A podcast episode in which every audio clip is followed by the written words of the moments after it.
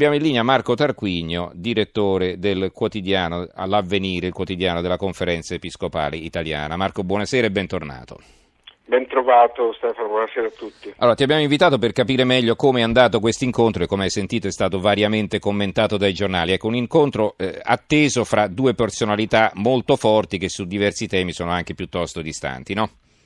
Sì, questo eh, era ben chiaro alla vigilia, a, entrambi i protagonisti, tra l'altro, non solo agli osservatori, e credo che si sia confermato nei fatti, ma il fatto che è emerso nuovo e per qualcuno spiazzante al di là di qualche commento che mi ha fatto sorridere, è che si è trovato in maniera persino inusitata eh, una lunghezza d'onda comune, cioè siamo abituati un pochino ai tweet di, di Trump, ma eh, chi si aspettava che dopo il colloquio col Papa il Presidente degli Stati Uniti d'America più al fulmicotone che abbiamo visto negli ultimi decenni inviasse un tweet con la parola pace scritta maiuscolo e, e se non è un vezzo certo è qualcosa che resta sulla quale, della quale dovrà rendere conto, non si scherza con queste parole.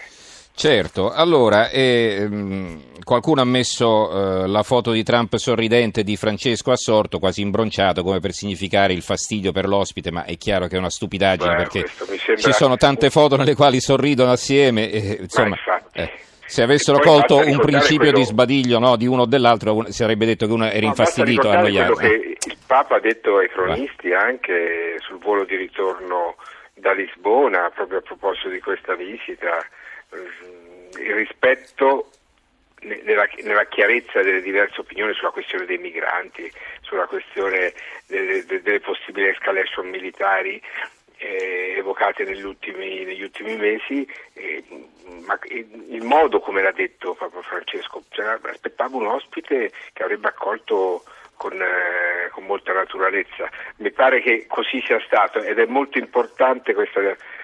Qualcuno la chiama la diplomazia del, del vis-à-vis, io non credo che si tratti di diplomazia, trattandosi di chiesa, è un atteggiamento diverso quello di, di Francesco. Mm-hmm. Con tutti gli interlocutori riesce a creare un canale di comunicazione immediato e utile. Poi i frutti una delle battute che ha fatto su Aereo che, che, mi ha impressionato, mi è rimasta in mente, dice ma io non ho nessun calcolo politico perché un, un, collega giornalista gli ha chiesto ma lei immagina che poi Trump cambierà opinione? Qualcuno potrebbe dire che oggi sembra averla cambiata mm-hmm. e il Papa gli ha risposto io non faccio calcoli politici di questo tipo, neanche in questo senso sono proselitista, ha detto ai nostri colleghi. Quindi ricordiamocele anche le cose, qualche volta serve poi a riflettere su quello che accade. No? Allora, eh, la difesa dei cristiani nel mondo, questo invece è un tema che sta chiaramente a cuore del Papa, ma del quale ha apertamente, per esempio, parlato Trump a Riyadh, no? quindi su questo ci sarà stata una, una consonanza. No? Su questo devo dire che da, da, dall'altra parte dell'oceano da tempo c'è una chiarezza maggiore di quella che c'era stata in Europa. Anche la nostra Europa da qualche anno a questa parte ha ben chiaro il dramma che si sta consumando. Beh, abbiamo balbettato, eh, diciamo la verità, eh, come Siamo europei. Siamo avanti eh. per mm, anni mm, che non mm. osavamo, Stefano, neanche dire quando c'era una strage di cristiani che si trattava di una strage di cristiani, perché sembrava politicamente scorretto dirlo. Eh, la verità non è mai politicamente scorretta e oggi tre quarti delle persone che vengono uccise nel mondo per motivi religiosi sono di fede cristiana delle diverse denominazioni. Per questo Papa Francesco parla di un ecumenismo del sangue. Mm-hmm. su questo c'è eh, una consapevolezza comune, ripeto, con le amministrazioni americane che si sono succedute anche di diverso segno, certamente Trump l'ha messa in evidenza, ma io vorrei notare una cosa che non ho visto nei commenti, non ho sentito nei commenti che tu hai letto prima, io ancora non ho visto tutti i giornali, anche se sì. qualcuno a quest'ora già comincia a circolare anche nelle mazzette elettroniche.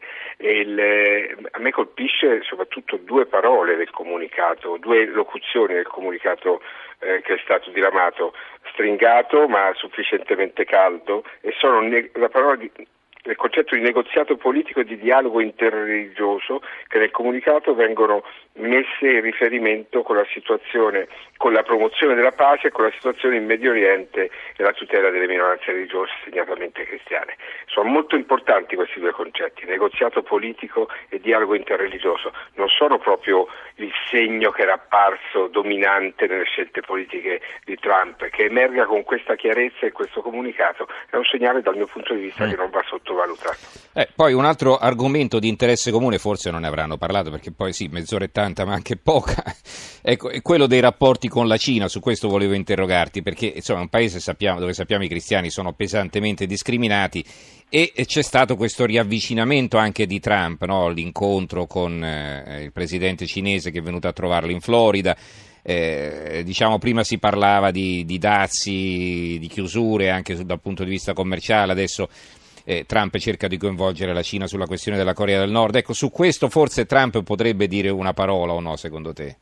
Ma io credo che non sia utile che il Presidente degli Stati Uniti d'America parli dei fatti interni cinesi dal punto di vista eh, religioso, anche perché si sta sviluppando un processo interessante eh, con tappe che lontano dai riflettori dal cono eh, che normalmente media, il sistema mediatico proietta su alcuni fatti de, della vita del mondo, noi nel nostro per la nostra parte l'abbiamo accesa questa luce, si sta sviluppando un dialogo molto interessante anche con, dei, con degli esiti non scontati tra la Santa Sede e la Cina negli ultimi mesi, ho pubblicato diverse analisi, diverse notizie, sono state ordinazioni di vescovi concordate con la Santa Sede, sta accadendo qualcosa in una situazione che come tu hai detto bene è una situazione difficile non solo per i cristiani ma per tutte le confessioni religiose e anche diciamo per, per, per, tutti i liberi pensatori. No? Mm-hmm. Sappiamo qual è la condizione singolare di questo paese che eh, ha scelto il libero mercato ma non rimane un luogo delle libertà fondamentali per tanti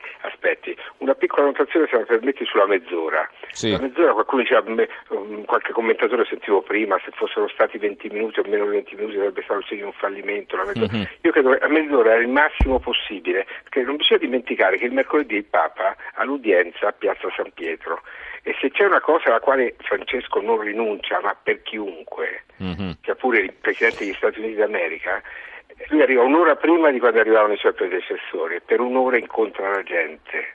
Uh-huh faccia a faccia con loro. Per Papa Francesco il faccia a faccia con le persone semplici che accorrono a Piazza San Pietro vale tanto quanto il faccia a faccia. Tra l'altro per questo gli ha dato l'appuntamento così presto, alle 8 del mattino. No? È una notazione che vale la pena di fare. No? Mm-hmm. Ecco, a proposito delle foto, vedo sulla stampa di Torino una ricostruzione di questo fatto, no? la foto che il Papa era triste e pensieroso mentre Trump era allegro. Cioè. Allora, qui hanno intervistato Evan Vucci, che è un eh, fotografo della Associated Press e che ha scattato le foto per la rivista Time, dice è accaduto tutto così in fretta, si sono stretti la mano e poi si sono messi in posa per la foto di gruppo. I sei fotografi ammessi alla stanza, lontani dalla delegazione papale americana e tutti vicini in un piccolo spazio, hanno avuto seco- pochi secondi per scattare delle foto da distribuire in tutto il mondo per conto delle agenzie per cui lavoravano. L'umore non era austero, il Papa sorrideva e parlava, niente sembrava diverso dal solito ha spiegato Vucci che, eh, dicendo che il suo scatto migliore conteneva solo il sorriso del presidente americano e per quello diciamo, è stato scelto così eh, come prima foto, ma in realtà lui ne aveva tante altre in cui sorridevano entrambi, ma eh, si sono viste se andate sui giornali online, eh, questo ve ne accorgete da soli.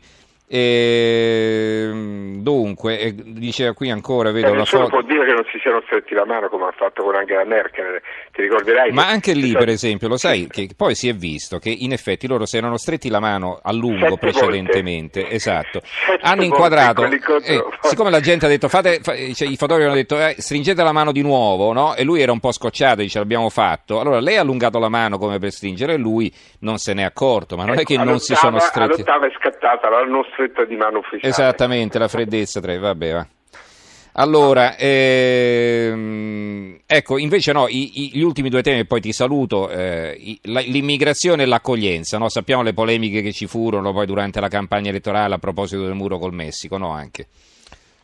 Eh certo, diciamo che ha, ha, deleg- ha delegato in qualche modo anche Trump, io non so fino in fondo che cosa si sono detti e come col Papa che è, è e, e, lo conosciamo tutti per la sua schiettezza. So che però la figlia del presidente, influente consigliera del padre, Ivanka, è stata a Sant'Egidio e lì al centro del, eh, dell'incontro e dei faccia a faccia di Ivanka ci sono state le vittime della tratta di esseri umani. Mm-hmm.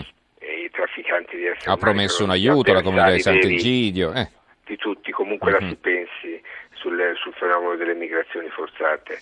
E credo che questo sia un segnale da non sottovalutare, come non va sottovalutato e non va ridotto semplicemente a un folklore tenero l'incontro della First Lady Melania con i piccoli certo. pazienti certo. del bambino Gesù. Non ero obbligato ad andarci. Dal bambino Gesù si irradia una luce che mm. eh, riguarda tutto il Mediterraneo per i viaggi della speranza e l'Africa profonda anche. Eh, sono due segni importanti che dicono qualcosa sul genius loci di Roma, sulla forza di Roma che a volte noi disprezziamo. Certamente c'era una parte importante è legata, e tu, anche queste istituzioni sono di marca cattolica, alla, al fatto che Roma è capitale della cristianità. Roma ha un ruolo geostrategico complessivamente molto forte che noi dovremmo considerare con più attenzione.